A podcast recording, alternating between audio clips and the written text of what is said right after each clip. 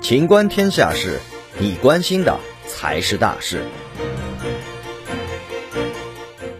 七天六点六亿件，春节期间全国快递处理量同比增长百分之二百六十。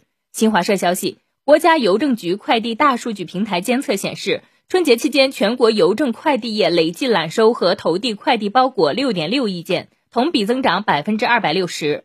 今年春节期间，就地过年人群的寄递需求明显增加，邮政快递业处于高位运行状态，全网揽收量约是去年同期的三倍。投递量更高达三至四倍。春节快递包裹大多是食品、农特产品和亲友之间互赠的礼物，直接反映了线上消费的蓬勃活力。国家邮政局邮政业安全中心主任王峰说：“百姓有需求，政府有组织，企业有准备，这是今年春节期间快递业务量快速增长的主要原因。”国家邮政局市场监管司副司长边作栋介绍，国家邮政局提出。不打烊、不休网、不积压要求，预先安排了超过一百万名快递员，以保障网络有效运转。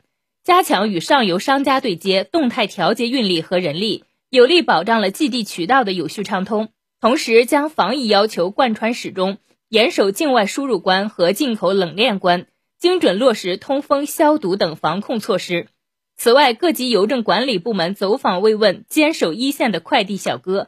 指导企业落实假期调休和加班工资等要求，切实保障快递员的合法权益。本期节目到此结束，欢迎继续收听《秦观天下事》。